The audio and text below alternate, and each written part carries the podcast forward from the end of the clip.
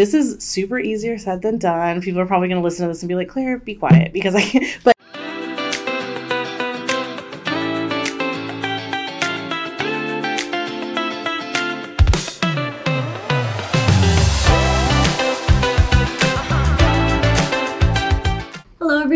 Welcome to the first episode of the Glam Gossip Podcast by LLBA. We are so excited to be finally giving you the beauty industry content you've been asking for. My name is Puja. I am the influencer marketing specialist here at LLBA. And if you're new, we are a Canadian lash and beauty supplier, and our goal is to help beauty professionals thrive and flourish. That is exactly what we're going to be talking about today, so let's jump right in. Our guest today needs no introduction. Claire Hooper is an award winning lash tech entrepreneur, business consultant, and marketing specialist and content creator. So, welcome, Claire. Thank you so much for having me. I'm really excited. Yes, we're so happy to have you. So, uh, for today's topic, um, a lot of new and especially aspiring uh, lash artists, people in the beauty industry, their dream is to one day have their own beauty salon. So, mm-hmm. but they could feel, um, especially if they're lacking in um, business knowledge, business education, they might feel a little bit overwhelmed. Mm-hmm. So, um, our topic today is how to successfully start and run your own beauty salon. Yes, and I do think this is a very important topic because it is a goal for a lot of people. Um, maybe you've been at home for a while and you're like, this is my next step in my business, but it is, there's a lot of moving pieces to it that we have to be aware of. Yeah, mm. absolutely. Mm. So, um, I think first step is maybe we could get started by you telling us a little bit about your journey. How did you get started as a, as a lash tech?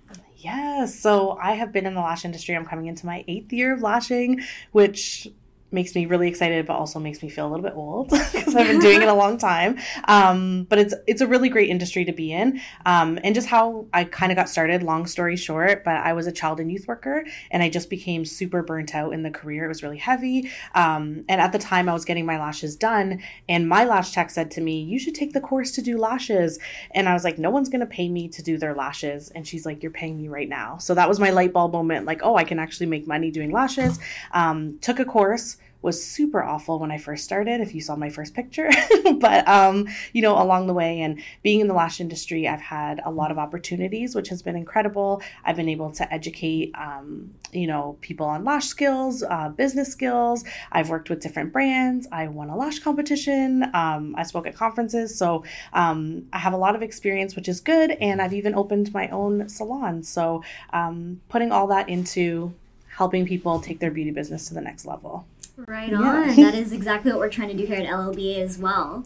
Yeah. So, um, can you maybe walk us through maybe some of the practical, more logistical aspects of owning like a brick and mortar beauty salon that some people might not even think of? Yes. And so sometimes we look at it like really, really black and white and really simple. Like, okay, I see the space, I like it, it's 1500 bucks a month, I'm just going to pay the money and life will be good. But there's a lot more to it than that. Um, and one of the major things I feel like one of the biggest pieces that we have to look at is the lease. So um, it is a legal document when you sign a lease with a landlord, um, and we have to go through all the bits and pieces of it because it can be really overwhelming. Like I said, it's a legal document, like it can be pages and pages, um, and you want to make sure that everything in that lease is going to fit your needs and your rights with if you're leasing a commercial property, your rights are different than, say, if you're renting your apartment or renting right. your house. You have much different rights. Um, so you have to look at that. And commercial leases can be 5, 10, 15 years. They can be really long. So if you know I'm locked into something 10, 5, 10, 15 years, you want to know that it's going to suit your needs. Um, so, one of my biggest recommendations is to have it looked over by a professional, which would be um, a lawyer that deals with commercial leases. I know when we're just trying to get our place going, we're thinking of all the dollars we're spending, but it's something that's super valuable and worth the money. Um, and I can give you an example in when I opened my salon was I had it looked over by somebody, but the problem was is there was something that was missing. So it was like my garbage was kind of building up in my place, and I said to my landlord, "Where do I put my garbage? I didn't even think of that." And she's like like, there's no garbage removal. And I was like, what do you mean there's no garbage removal? She's like, no, you have to take it home. So that was something. And it, she's like, I'm like, how can you do that? But she's like, it's not in your lease. And I was like, Okay, Oh, wow. she's right. It's not in my lease, so I don't have any rights to that. So here I am hauling my lash garbage home to my house to put out. Um, so something that small that you may overlook in your life because you think, of course, there's you know going to be garbage removal. So I just really be careful. You think you can look it over or your family, but have someone professional look it over um, and really know what you want out of your lease and everything you need to make your business run. Um, so the lease is one thing. I know that that went on for a little bit, but I'm just I I'm really passionate about Yeah, it because I like people can get in big trouble. Yeah. Um, and then uh, also another thing is your health department or your health body. Um, people overlook this too, and it's really really important because beauty services have similar um, res- restrictions or guidelines to food service industries, right? Because we are dealing like lashes, you're around the eye. If you're doing microblading, you're cutting the skin, right? Um, so things we have to think about. So whatever your health body guidelines are, you may need for your space. So some places you need a sink to wash your hands. You also need a sink to wash your tools. Uh, depending on your health body, you may need a sink in every single room that you do beauty wow. services, which can be expensive with plumbing. You know, is it set up for that? You need hot running hot running water. Um, so really look whether you are in Canada or you are in the U.S. or abroad listening to this podcast. Make sure you know what your guidelines are before um, you get your space, so that you can make sure everything in your space works with the health guidelines. Um, and they are usually really good. They want you to be successful. So call them in advance and just be like, what do I need to open? Give me a list. Um, and then make sure you get health inspected. Yeah. Oh, right on. Yeah, those Yeah. are some great uh, tips there. And what about um, staffing? Some, you know, beauty um, entrepreneurs, they might not start off with a large staff, but slowly, slowly they might start needing more help. A receptionist. Mm-hmm. Um, how do you go about managing if you have like no experience with that sort of thing? Yeah, so those are the p- things you would want to reach out and get further education on 100%. Managing staff is very very different than managing yourself. I always say you could never pay me enough money to manage staff. It's it's difficult, right? Like you do need the expertise and the skill. And again, while you're looking for your place, are you wanting to rent beds? Do you need a space? You want a space you can grow with, right?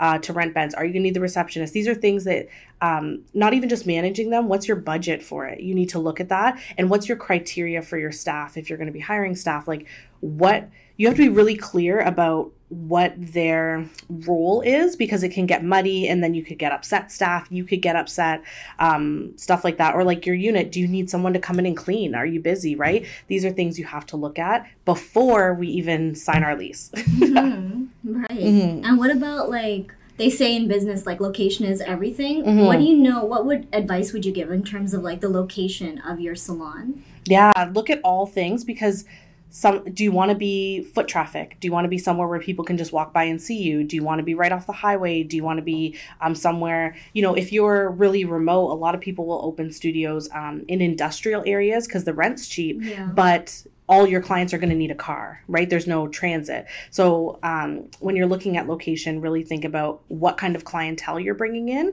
who you want, um, and then you're going to be able to decide on location. And sometimes you're going to spend more to get certain things, right?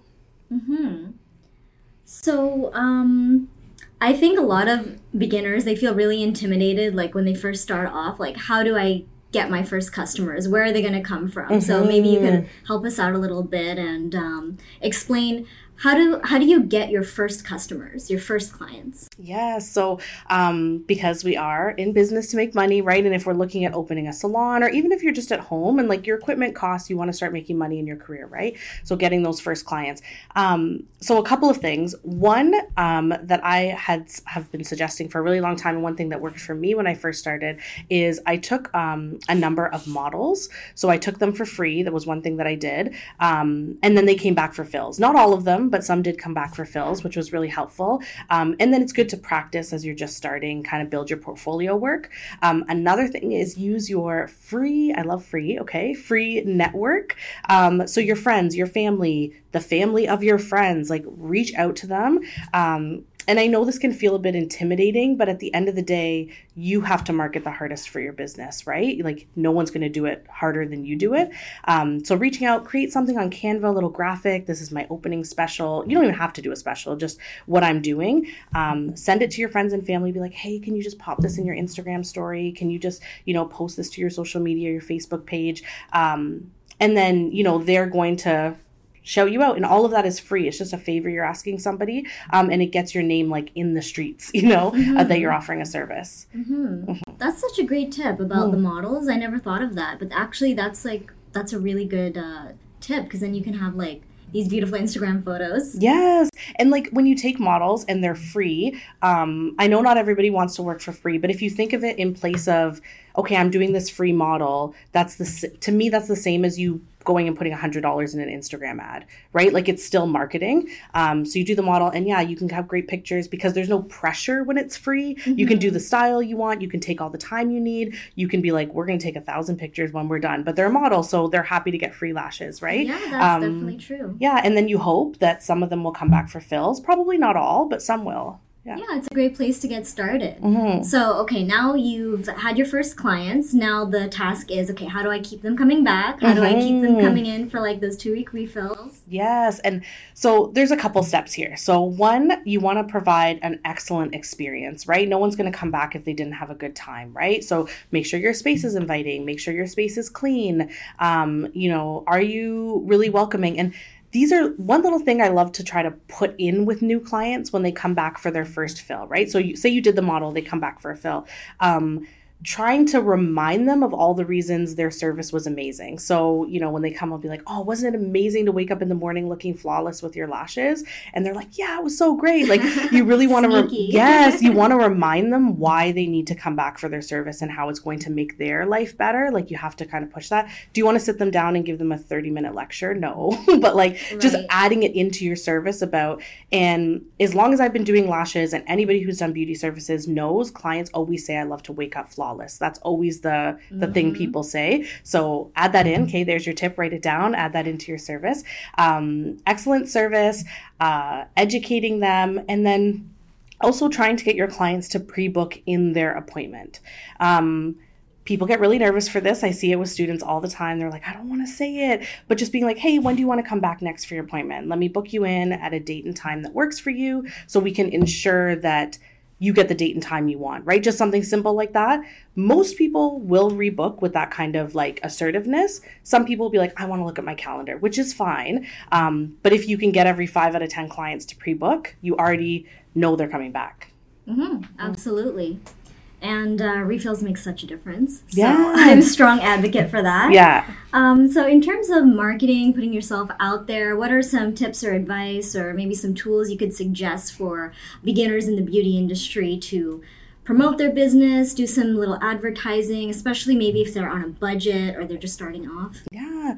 Um, so we talked about having like your network, like your free people that you're going to go to. But another thing, this is stepping out a little bit out of your comfort zone, um, take it to the next level, but still also free, um, is going to your community. So like lashes and hair are best friends. Lashes and nails are best friends, right? If you get one beauty service, you probably get them all. Like, you know, I think of all the money I spend on beauty a month, right? It adds up. Um, so going into your community and seeing. So you could go into a hair salon, and sometimes we'll think of, you know, partnering or doing a collab. It doesn't even have to start that intense. You just walk into a hair salon that's close to your new sal- uh, your new studio you've opened, um, and you just say, "Hey, like I'm Claire. I just opened up down the street my new lash studio. I just want to come in and introduce myself. Um, and if you guys have any clients or questions, like of people who want lashes, like feel free to send them my way. It can be that simple. Now your name is in their thoughts, and they have a client who's like, I really want to get lashes. Oh, a new girl just opened down the street, right? So you can start there. Um, and I know a little bit outside of our comfort zone. Um, you can even walk with, you know, bring them donuts or cookies or something like that just to introduce yourself in the neighborhood. Um, taking that a step further would be asking people to do collabs. So, you know, I'll shout you out to my clients if you shout me out to your clients, like in your newsletter or something like that, um, can be really helpful. Because, like I said, beauty services pair very nicely together. And then moving another step further uh, would be going to like Google reviews and stuff, having your clients um, writing you reviews on Google. It is Google, Yelp, all those ones, um, depending on where you're located. So, so, so important. Social proof like nine times out of ten is what's going to sell your services right because i can sit here and be like come see claire she's the best like i'm so good um, but people are like great like you think you're great of course like you know you want clients shouting you out it's going to um, give you more credibility for sure Mm-hmm. Um. Okay, so I think you, you might have already touched on this, but first of all, I love the cookie idea. Yeah. Best way to win people over, Yes, for food. sure. So, um, what about client testimonials? You already touched on this with the Google reviews, but how do you actually? Some people might feel a little bit embarrassed to, you know, ask someone for a review. So Mhm. maybe can you go a little bit more in detail about the reviews, the testimonials, and how do you approach people? Yes. So um, sometimes you can even make it silly, like, hey, shameless plug, like, I'm hustling for reviews. Like sometimes I'll say it like that if I'm feeling nervous. But um, we, our clients, okay, so if your client's coming to see you multiple times, they're spending lots of money with you. They clearly like you, right? So you have to go in with that mindset. Like your clients love you, they want to support you because they're already supporting you with their coins. They're supporting you by showing your work, like your lashes that you've done on them, walking around everywhere. Um, so that's important to know that they love you, they want to support you, they want to help you any way they can. Um, so asking them just, hey, um, you know, I'm trying to build up my Google reviews. Would you mind writing me a review? It has to really simple, doesn't have to be long. Um, just telling me how lashes make your life better. So that part is key um, because we talked about like our clients, how is it great for them? Because they can get on Google and say, Claire's great, Claire's this, Claire's that which is nice. I appreciate it, but I want to know how lashes made your life better. So when people read the reviews, they can say how it made their life better or how it will make their life better. Um, so I like to ask clients for testimonials instead of reviews. Just gets them thinking more about their life, right? Um, and then make it easy for them. So you ask them, you send them the link to write the review. Like just make it as easy as possible. Tell them it just has to be a couple lines. Um, it's be like it's going to take you under two minutes. Just let them know how simple it will be for them to do it. Okay, yeah, that sounds easy. Yeah, easier and- said than done. yeah, and I know it is hard, but as I said, that mindset of knowing your clients want to support you, and sometimes like you can only remind people so many times. So there's clients I've had for now eight years who I've been asking to write me a Google review who still haven't. They love me, but they're like, "Oh, Claire, I keep forgetting." So some people won't follow through when you ask, and that's okay. It doesn't mean they don't like you. Um, it just means they forget. yeah, yeah. yeah. It doesn't hurt to ask. Yeah. Okay, I do have a question for you. You Yes. might laugh. no, what do you do? What do you do with those questions, those clients who call you and they're like, "Oh, my lashes fell off." Okay, so I've been lashing. I, I've been lashing eight years, and I still get you know the odd client who there is an issue with retention. It's part of the game of being a lash artist. It does happen, unfortunately. Um, so one thing that I always love to do is have like it's I call it like an emergency checklist. So if I have a client reach out to me saying all their lashes fall off, First, I will say I'm going to message my other clients from that day to see if they're having any issues so I can rule out any issues in my room. Because sometimes clients are well versed on what it is. So I've had clients say to me, well, it must be the glue or the humidity was off. Like they already have gone and done research. Oh, so wow. I'll tell them I'm going to message my other clients from the day to see if they've had similar issues. And it's good for you as a lash artist because if I message my other clients and they're like, yeah, my lashes fell off too, then I know I have an issue, right? Um, but 99% of the time, there's no other issue. It's just this one client, right? So I can go back to them and I'll be like, okay, my other clients, there was no issue, but it could be these things. So this is the checklist I've created that all the possible issues someone could have had lashes fall off. So in that, it's a long document that I send to clients. So it, it's it's it's long, but um, it'll have uh, so it'll have all the things I do as a lash artist, and you're not going to write this in like a snobby way or anything like that. Like it's just like here, I just want to tell you all the things that I do. So it's like, you know, I wash their lashes, I I prep, I made sure my humidity was good, I use the same adhesive all the time, like just kind of. You put it in a nice way because you don't want to sound like you're attacking them, right? All the things that you do as a lash artist to ensure the retention's good, and all the possible things that could have happened that would cause their retention to be poor. Um, and then usually from that list, they're like, oh, th- that that number five or whatever, you know, could have been the issue. Um, and then I say like, okay, if you want to come in for a quick troubleshooting session, so we can try to figure out what's going on, because sometimes being in face to face with that person, you can figure out what the issue is easier than like over text or over call. Um, so I will offer a troubleshooting session, like I'll say 20 minutes. Like it's not a full fill, it's like 20 minutes to figure out what the problem is. Um, and then you go from there and you just educate again about how to have good retention um, and what you're doing on your end. if that makes sense. Yeah, yeah, it sounds like a lot and I know I'm like a document, but like it sounds intense, but it's good to like kind of lay it all out because when we think about it with our clients, you know, say you have 20 clients, they come in, you do the almost the exact same service for every single client. Your client is the variable. They leave and they go do their own life, right? Outside. Um, so we have to figure out what pieces are causing it. But you're a team, you and your client, right? Like you have to think of it that way. They're not trying to attack you, you're not trying to attack them. You just want the best for both of you, I guess. Yeah. So maybe you could kind of touch on um, touch a bit more on um, customer service or dealing with difficult clients since it's kind of on the same topic. We could make like a totally whole separate podcast just on that topic alone. But maybe if you want to just like quickly kind of give us some tips or anything like that, how do you deal with like Karens, Yeah. so lash Karens? Yeah, it can be hard. And I try to come from it like from a place of they're not trying to attack me, they're not trying to dismantle my business. Like they're probably just frustrated, whatever's going on. And like I said, like people spend good money to get a service. They want to make sure they're getting all of it out of their service. But one of the biggest things is education. And I think you have to educate right from the start, right? So, I mean, in my early days of lashing, I learned this that people would message me. They wouldn't book their fill. They'd message me at four weeks and be like, well, my lashes are almost gone. Well, it's been four weeks. But I didn't tell them you have to come back at two or three weeks. Like, I didn't let them know this information. So I think you can avoid, you know, the frustrating clients a lot of the times if you're very upfront with them about the expectations from the beginning. If they come in and they want crazy thick mega volume, but you could their lashes can't support it, you have to tell them.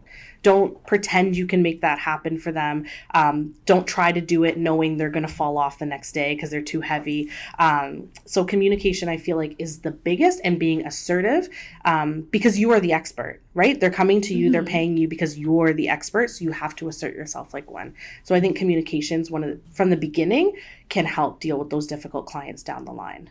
Right, and that's a good point you make too. Like, um, you have to make sure on your end that all your T's are crossed, your I's are mm-hmm. dotted. Yeah. You know, before you come back at someone with a response. Yeah, no, yeah, you have to think about it first because we want to lead with emotion, right? If someone is like, "Oh, the lashes were crap," or whatever they say to me, like automatically I'm like, "Excuse me, mm-hmm. like I'm good." Like, what do you mean, right? We want to attack because we're human, um, but thinking about it and making sure that that's why I think it's really important to keep your services consistent, what you're doing for your clients, so you can say, "I do the same thing every single time," right?